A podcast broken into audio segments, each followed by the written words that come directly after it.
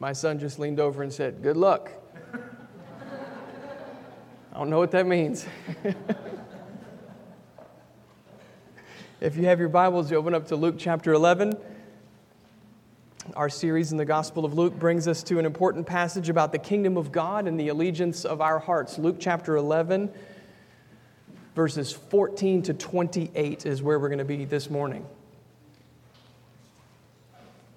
So if you would, please follow along with me as we read together from the Scriptures. This is what the Holy Spirit says to the church of the Lord Jesus, beginning in verse 14. Now Jesus was casting out a demon that was mute. When the demon had gone out, the mute man spoke, and the people marveled. But some of them said, "He casts out demons by Beelzebul, the prince of demons." While others, to test him, kept seeking from him a sign from heaven. But Jesus, knowing their thoughts, said to them, "Every kingdom divided against itself is laid waste, and a divided household falls. And if Satan also is divided against himself, how will his kingdom stand? For you say that I cast out demons by Beelzebul. And if I cast out demons by Beelzebul, by whom do your sons cast them out? Therefore they will be your judges. But if it is by the finger of God that I cast out demons, then the kingdom of God has come upon you. When a strong man, fully armed, guards his own palace, his goods are safe. But when one stronger than he attacks him and overcomes him, he takes away his armor in which he trusted and divides his spoil. Whoever is not with me is against me, and whoever does not gather with me scatters. When the unclean spirit has gone out of a person, it passes through waterless places seeking rest. And finding none, it says, 'I will return to my house from which I came.' And when it comes, it finds the house swept and put in order.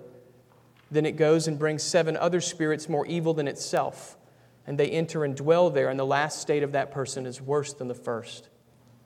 As he said these things, a woman in the crowd raised her voice and said to him, "Blessed is the womb that bore you, and the breasts at which you nursed." But Jesus said, "Blessed rather are those who hear the word of God and keep it." Brothers and sisters, this is the word of the Lord given to us for our good. May God bless the reading and the preaching of His Word. Let's pray together. Father, we do ask for your help now, that you would give us ears of faith. We hear from Jesus that blessing and life are found in hearing the Word of God, believing it, keeping it, and obeying it. We pray for that grace among us today. God, keep me from error. Help me to be faithful to your Word. Help us as a church to remain faithful to what you have spoken. We know, Father, that your people do not live by bread alone, but by every word that comes from the mouth of God. We want to live today, God. So open our ears to hear, we ask. In Jesus' name, amen. Whose side is Jesus on? That's the question that stirs up the crowd here in Luke chapter 11. In the great spiritual battle that is raging in this world, whose side is Jesus on? The crowd here in Luke chapter 11 is divided in response to Jesus. It's clear, as verse 14 tells us, that Jesus possesses incredible power, incredible authority nearly everywhere he goes. He's casting out demons, healing the sick, and subduing the creation. He's doing all sorts of mighty deeds, all things that cannot be ignored. You have to reckon with this man Jesus. And yet the crowd remains divided. The people are uncertain as to what to think about him. And in this passage, their questions grow more forceful. Whose side is Jesus on anyway?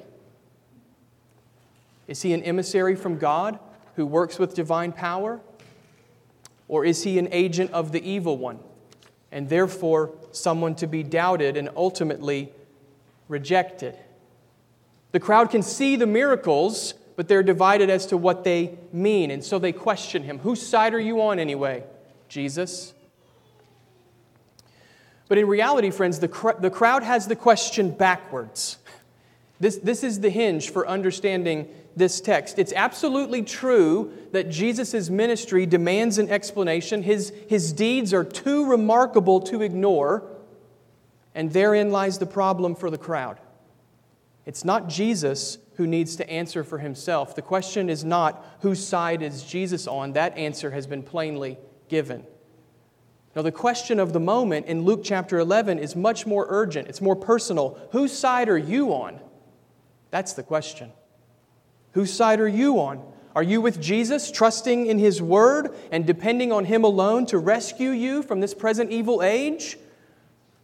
Or like the crowd, are you foolishly content to question Jesus, argue with Him, even accuse Him, despite the fact that the truth of who He is plainly revealed in front of your face? That's the crux of the passage. That's the hinge of this text. God's Word always demands a response from us, and the response that it demands today is answer this question. In the great spiritual battle of the age, whose side are you on? Are you with Jesus or are you opposed to Him? That's the question. As we look at the details of the text, I want you to see how the passage as a whole leads us to ask that particular question. At first glance, you might think that the events of this text are a bit random. We go from Beelzebul to spirits in waterless places to a woman shouting about how great Jesus' mother is. It seems like a hodgepodge of stuff. But if we pay attention to the structure, we can begin to see how the parts work together to bring us to reflect upon that key question that we noted just a moment ago. So let's take a minute and just look at the big picture and notice how the passage flows together through all of its parts. First of all, there's a controversy in verses 14 to 23. You see it there? There's a controversy over the question of spiritual authority. That's the setup for the passage. What kind of authority does Jesus have? Is it from God or not? There's a controversy. Then there is some commentary in verses 24 to 26 that explains the nature of spiritual authority in a person's life. The human heart, Jesus says, is like a house. And the key question is, who is living in your house? Whose power resides in your heart? So a controversy, then some commentary, and then finally there's a correction in verses 27 and 28, where Jesus highlights the right response to Him. It's not enough to agree that Jesus is really great. You also need to submit to Him through His Word. So you see how that structure helps identify the theme. The controversy focuses us on the key point, spiritual authority. The commentary tells you to respond, and then the correction tells you what that response ought to be. You see, it's a masterful presentation of the truth about Jesus and also of the urgency in your life and mine to respond to Him and to do so now. So with that structure in mind, let's work through those different portions of the passage. Remember, anytime we're preaching, we want the point of the passage to be the point of the sermon. So there's three parts to this passage.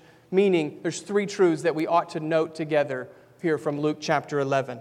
First, from the controversy in verses 14 to 23, we see the revelation of kingdom authority. The revelation of kingdom authority. Jesus performs a mighty deed in verse 14. He casts out an unclean spirit that has made a man mute. Luke doesn't go into detail about the miracle because the focus is not on the miracle. But still, we should note here, just in passing, the powerful simplicity of Jesus' act. He doesn't use any magical formulas. He doesn't engage in some elaborate ritual. Without any opposition whatsoever, Jesus drives out the demonic spirit. The simplicity of that, friends, is the key. There is an unseen spiritual realm in this world. Just to answer the big question that everybody has, are demons real? Yes.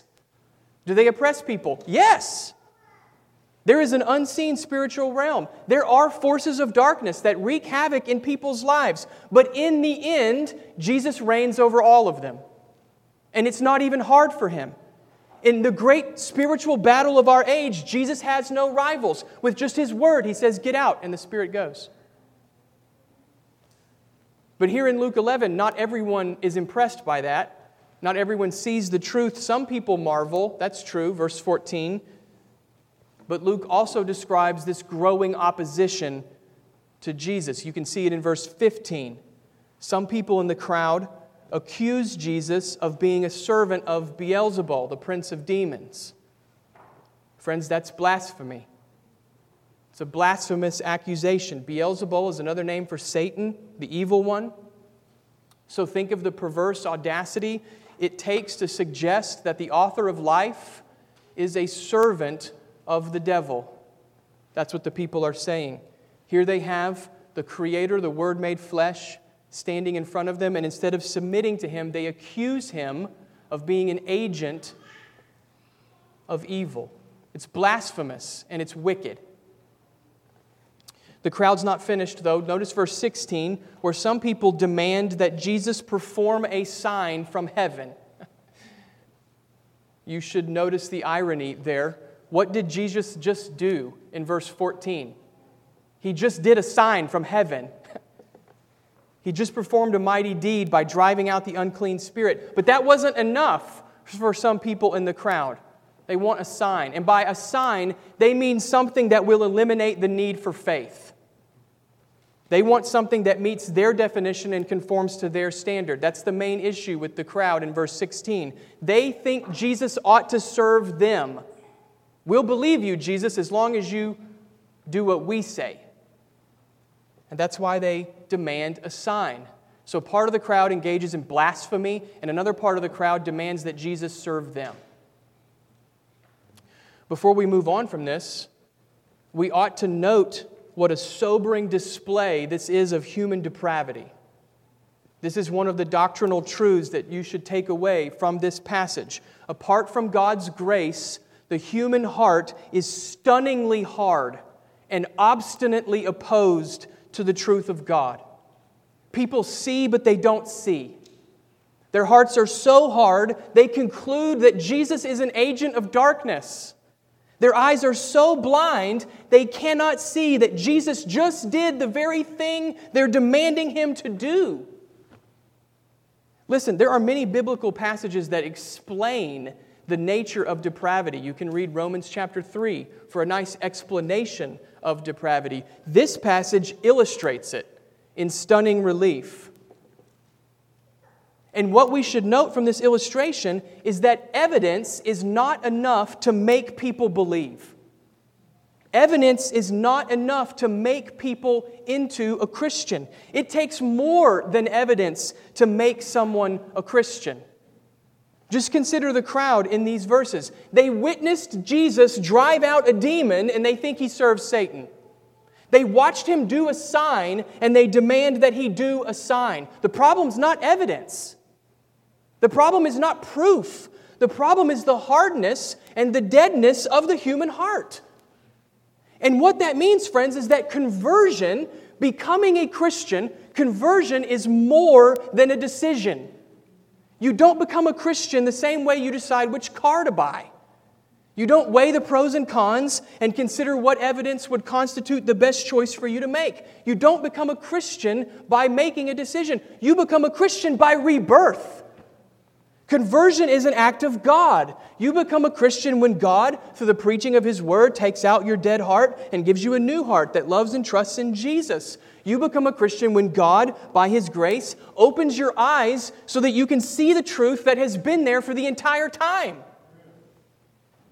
And listen, friends, this is not a theoretical point. If you're a believer today, this is your testimony. This is who we are. The crowd in Luke 11 is tragically blind, and so were we. So is every person who comes into this world. And therefore, as we watch the crowd oppose Jesus, this is really important. As we watch the crowd oppose Jesus, the right response is not to shake your head and scoff at how dumb they are. That's not the right response. The right response is to be stunned that God would show grace to you, a sinner, and rescue you from this situation. If we were there in Jesus' day, we would have accused Him too. As we keep going in the passage, you can see in verse 17 that Jesus begins to respond to the blasphemous accusation. His response is very deliberate, and he builds up to the conclusion in verse 23. But instead of just jumping to verse 23, let's go step by step, and let's see how Jesus gets there. His response is very deliberate. He begins by pointing out that their accusation is absurd. Look at verses 17 and 18. But Jesus, knowing their thoughts, said to them, "Every kingdom divided against itself is laid waste, and a divided household falls. And if Satan also is divided against himself, how will his kingdom stand? For you say that I cast out demons by Beelzebul." So just on the basis of logic, Jesus destroys their accusation. A divided kingdom cannot stand. So if Jesus is working for Beelzebul, then that means Satan is dividing his own kingdom, which would be absurd. Satan is a lot of things, but he's not going to fight against himself. So just on the basis of logic, the accusation is false. But Jesus is interested in more than logic. He also points out how their accusation proves more than they intend. Notice verse 19. "And if I cast out demons by Beelzebul, by whom do your sons cast them out? Therefore they will be your judges." Some background helps us here. In Acts chapter 19, Luke describes a group of Jewish exorcists who tried to emulate the Apostle Paul by casting out demons in Jesus' name. You may remember that. It's in Acts chapter 19. While that's a fascinating thing to think about, the point that I want us to see is that within Judaism in Jesus' day, there were these bands of Jewish exorcists. How did it work? I don't know. But they existed. There were these bands of Jewish exorcists. So Jesus' point is, if it's true that I cast out demons by Beelzebul, then it's also true that your sons do the same thing. It proves more than they want, you see?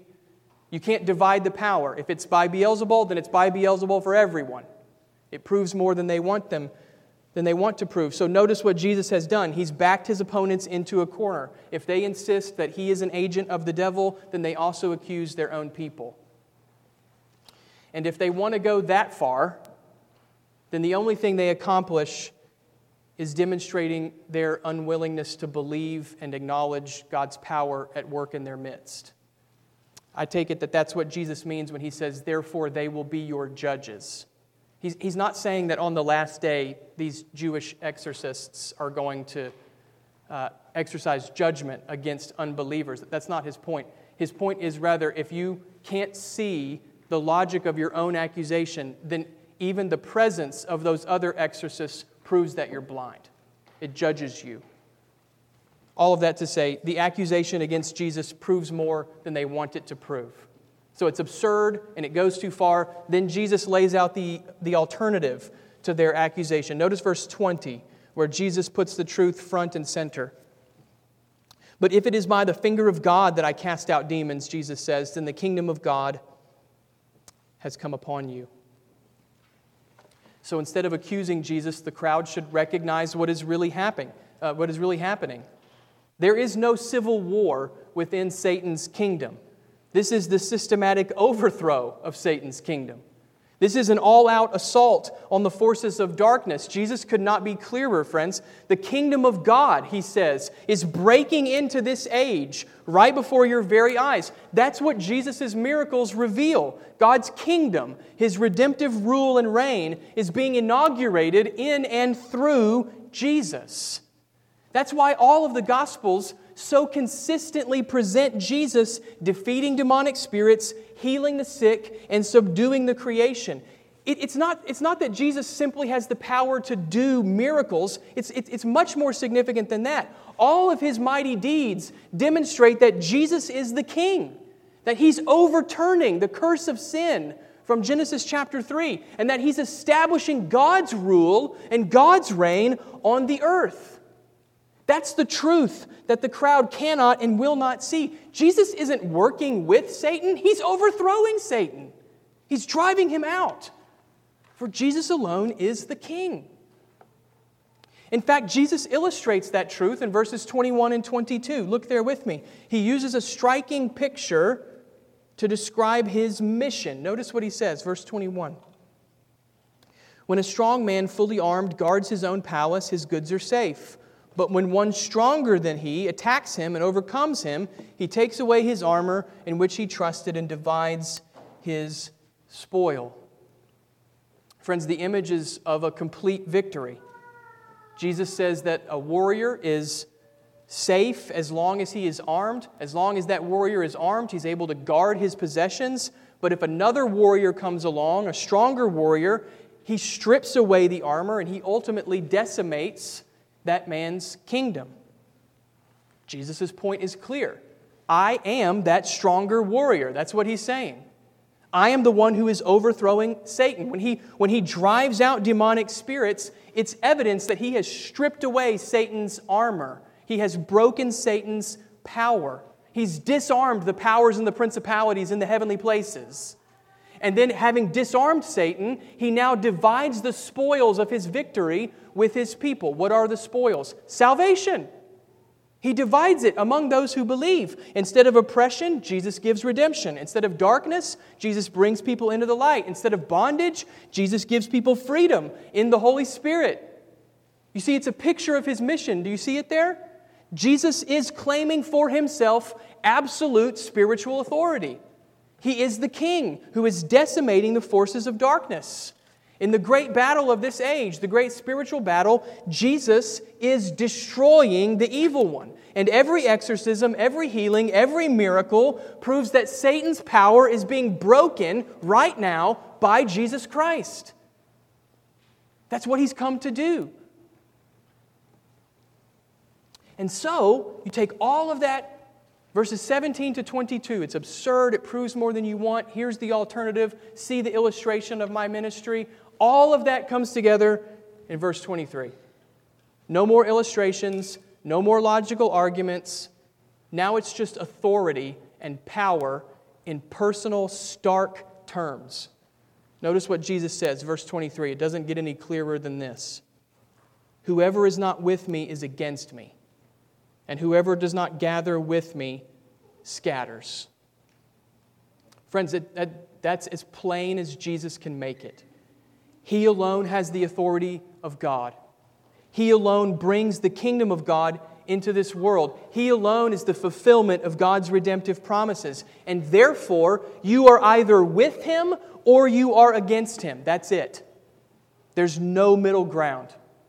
You either follow Jesus, serving Him as He gathers together the people of God, or you reject Jesus, scattering people away from His life-giving presence. For or against. Trusting or rejecting. Following or opposing. There is no middle ground. For Jesus alone has the authority of God and the authority over God's kingdom. Are you with me or are you against me? And that stark contrast, that either-or reality, that takes us right into the second truth. Controversy gives way to some commentary. And in verses 24 to 26, we hear a warning against kingdom neutrality. We just saw Jesus' kingdom authority. Now He's going to warn us against kingdom neutrality. In these verses, Jesus presses us to see the urgency of responding to Him. Again, follow the flow of the passage. Verse 23 put things very clearly. You're either with Jesus or you are against Him. But the one thing you can't be is neutral. And now in verse 24 and following, Jesus tells you why you can't be neutral. Look at what He says. Look at how He lays out the danger here. Verse 24, Jesus describes an unclean spirit wandering through this world after it has been driven from a person's heart. Listen again, verse 24. When the unclean spirit has gone out of a person, it passes through waterless places seeking rest. And finding none, it says, I will return to my house from which I came. Now, that's a pretty interesting verse, isn't it? I can't explain everything to you about what that verse means because I'm not sure. So, for example, what are the waterless places? In Jesus' day, the desert was often associated with demonic activity, so that could be the case. Waterless deserts in the Bible are sometimes used to picture the absence of God's blessing. No rain, like rain is the sign of God's blessing. No rain, waterless places, maybe an absence of God's blessing. Not entirely sure. But what is clear, whenever you're interpreting the Bible, remember we focus on the things that are clear. What is clear is that this unclean spirit that Jesus describes is restless. It's wandering around in wherever this waterless place is. And then when the spirit finds nowhere to dwell, it decides, I'll simply go back home to the person that I oppressed before. So wandering, decides to go back. Notice what the unclean spirit finds when it goes back. Verse 25. And when it comes, it finds the house swept and put in order. Now, the key to verse 25 is that there is no one living in the house. There's no one living in the house. Everything is cleaned up. The place is move-in ready, as they say. And there's no one there. So the unclean spirit was driven out, but then nothing else, or we should say no one else, moved in. And that opens the door for the tragedy. Verse 26. Then the unclean spirit goes and brings 7 other spirits, more evil than itself, and they enter and dwell there, and the last state of the person is worse than the first. That's shocking. And Jesus intends it to be. Since no one moved in to the cleaned up house, the unclean spirit comes back with his evil friends, and now things are worse. So what is Jesus getting at? That's the question. What's the point? Well, go back to verse 23. According to Jesus, there's no neutrality when it comes to the kingdom of God. You are either with Jesus or you are against Him, but there is no neutrality. And here in verse 25, Jesus is telling you why that is the case. The house in verse 25 represents the human heart. And Jesus' point is that you cannot live a spiritually empty or spiritually neutral life. You can't do it. Just like an empty house is simply waiting for someone to move in, so also an empty heart is open to the spiritual powers of this age. You see it? It's not enough to be free from the forces of darkness. It's not enough to have the house all cleaned up and in good order. You've got to put something in there. You have to put someone in there. You have to be actively, purposefully filling your heart with the truth of Jesus' gospel. Neutrality is not an option because spiritual emptiness cannot be sustained. Your heart will be filled with something. It will either be the truth of Christ's kingdom or it will be the darkness of this age. But either way, friends, something is moving in. Now, I want to be clear at this point, so that nobody misunderstands me and says something that I'm not saying. I am not saying that every person who rejects Christ is subsequently possessed by unclean spirits. That's not my point, because that's not the point in verse 26.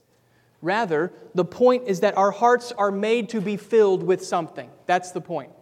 Your heart is made to be filled with something. As people made in the image of God, we crave meaning. We are made in order to worship. We are designed in order to give our allegiance to someone or to something. And friends, if that is not the gospel of Christ, then the only other option is opposition to God. It's the only other option. The only other option are the rulers and authorities that we read about in Ephesians chapter 6. You can't remain neutral, in other words. You're either with Jesus or you are against Him. The house of your heart is either filled with allegiance to Christ or your heart is open to capture and perhaps even domination at the hands of the world and the flesh and the devil. You can't be neutral because no one was made to live that way.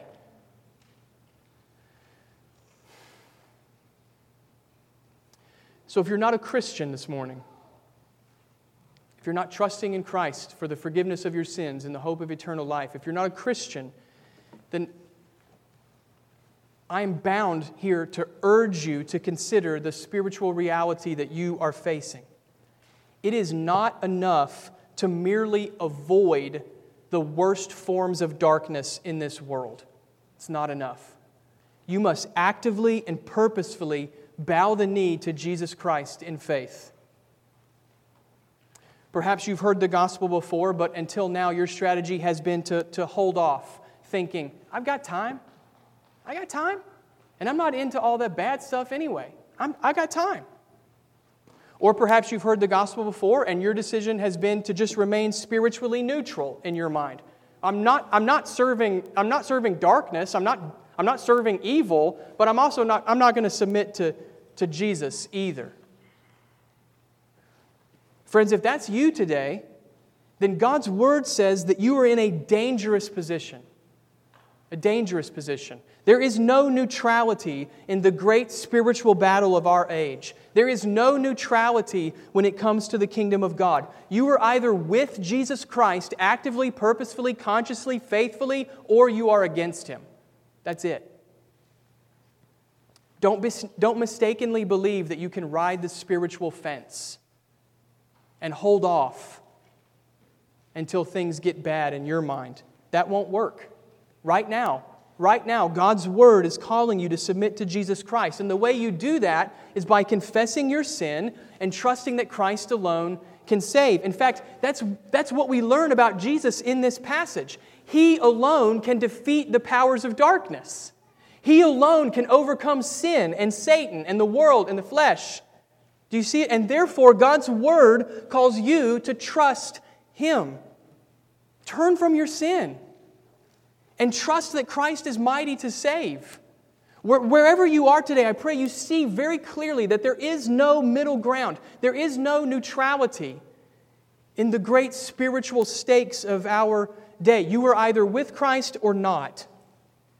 And so I just plead with you to respond. If you're not a Christian, respond to God's Word today, right now. Bow the knee in faith and trust in Jesus Christ. That emphasis on a response takes us to the third and final truth in the passage.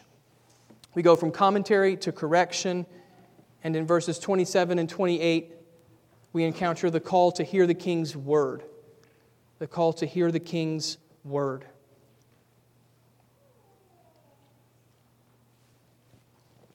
Very suddenly, a woman in the passage shouts out a blessing. Verse 27. As Jesus said these things, a woman in the crowd raised her voice and said, "Blessed is the womb that bore you, and the breasts at which you nursed." Friends, notice that Luke says this happened as Jesus was saying these things. Do you see that little clause there at the beginning?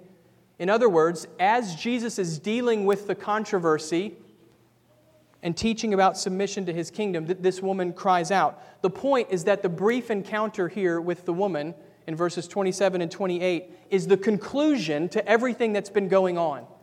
Those headings that sometimes get put in your Bible are not there by the inspiration of the Holy Spirit. And sometimes they break up passages unhelpfully. This is one such instance. The instance with this part with the woman is the conclusion to the whole rest of the passage. Here we find out what the right response to Jesus is. And on the one hand, the woman in verse 27 is right. She declares that Mary, Jesus' mother, is blessed. Which, by the way, is what Mary herself said would happen back in chapter 1, Luke chapter 1, verse 48. "From now on, all generations will call me blessed." So, on the one hand, the woman is right. Because of Jesus' greatness, which is clearly on display, there is some blessing afforded to Mary. The woman blesses Mary because of Jesus. But surprisingly, Jesus just blows past the blessing. He completely shifts the whole tenor of the conversation. He doesn't disagree with this woman, but He does change the focus. This is the key. Notice where Jesus directs our attention. Verse 28, "But Jesus said, 'Blessed, rather, are those who hear the word of God and keep it.'"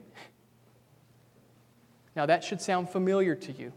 If you've been with us through our series in Luke, that should sound familiar to you. What characterized the good soil in Jesus' parable in Luke chapter 8? Well, the good soil heard the word of God and kept it.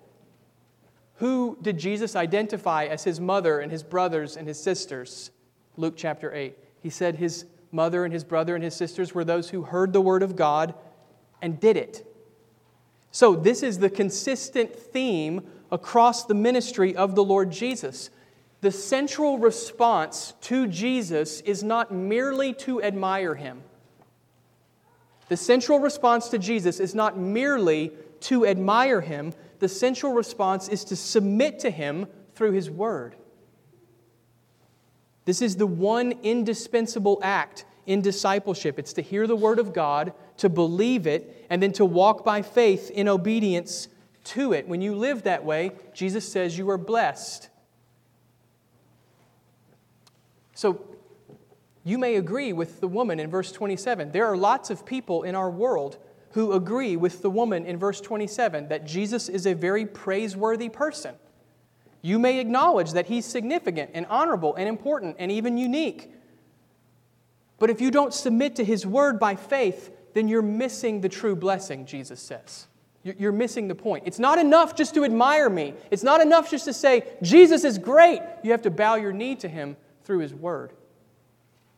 You see, this is the crucial point that the crowd in Luke 11 misses. They want to argue about Jesus' mighty deeds. They want to critique all the aspects of His ministry. They think Jesus is the one who needs to answer all of these important questions, but in reality, they are the ones who need to answer. They are the ones who are faced with this crucial turning point. Will they submit to Jesus' Word or not? Will they believe what Jesus says, or will they continue to reject Him? And look, friends, Jesus couldn't be any clearer here. Blessed are those who hear the Word of God and keep it. Who is speaking the Word of God there? Jesus is. He's claiming for Himself identity with God. He couldn't be any clearer. Submit to His Word. So as we prepare to close this morning, this is where we ought to end with Jesus' call in verse 28. And I just am going to ask you, brothers and sisters, are you hearing the Word of God and responding in faithful obedience? That's the Christian life. Are you building your life on the Scriptures? Jesus Himself is telling you here in Luke 11 that this is the pathway to true blessing. This is the central act of discipleship. We hear the Scriptures by faith, believing what God has said, and we keep the Scriptures by faith, obeying where God has called us to obey. That is the sum total of the Christian life. Hear God's Word and do it. Hear God's Word and keep it. Trust and obey, as the old hymn says. There's no other way for life and blessing as a Christian. So I know that we say it a lot from the pulpit. Some people have told me I say it too much. That we just say the same thing every Sunday. To which I say, yes, we do say the same thing every Sunday. Because Jesus says it. Because Jesus Himself says it. Do you want blessing? Hear God's Word and keep it. Do you want life? Hear God's Word and keep it. Do you want to follow the Lord? Hear His Word and keep it. Friends, if your discipleship is weak, there's no other recipe. Go to the Word of God and ask Him to strengthen you and believe what He says and follow it by faith. Let's be done with this approach to the Christian life that mumbles and grumbles and never goes to the Word. Let's be done with it. Let's be done with looking for something more than the Scriptures. We have nothing else to give you but the Word of God. And we're not making this up. It's from Jesus. It's in the red letters. Hear the Word of God and keep it. So do we say this every Sunday? You better believe we do. Come next Sunday, I'll say it again. Hear the Word of God and keep it. Build your life on the Bible. As one wise man summarized it for me once, read it, believe it, obey it, all by faith. That's good. And with that, the passage ends. Whose side are you on? That's the question of the text. It's really the question in all of life. Whose side are you on? And the only right response, friends, is to hear the Word of God and to do it. So, my God the Father, through the Holy Spirit, give us the grace to do just that, to believe and keep and love and treasure Christ's word to the very end. Amen? Let's pray together. Father, help us. We confess, Lord, that we are very much prone to wander. And that when each new day of the Christian life arises, we find our hearts being pulled away to something new and shiny that seems to promise more power and more life and more results. And yet, all the while, Father, your word remains neglected in our hearts and minds. Help us to repent, God. Help us to repent. And remind us that repentance takes tangible action. I pray that we would be a church that hears the word of God and keeps it. I pray that we would be a church that takes up the Scriptures, believes them, and then does them in everyday life. Obeying where you call us to obey, loving our neighbor as ourselves, loving God, doing good to the least of these. Help us to grow, Father. We pray. We pray that your word would bear fruit in our lives. We ask, God, very boldly that the Holy Spirit would take your word now, drive it deep into our hearts, and bear fruit to the glory of Christ. We pray in his name. Amen. Amen. Would you stand with me and sing?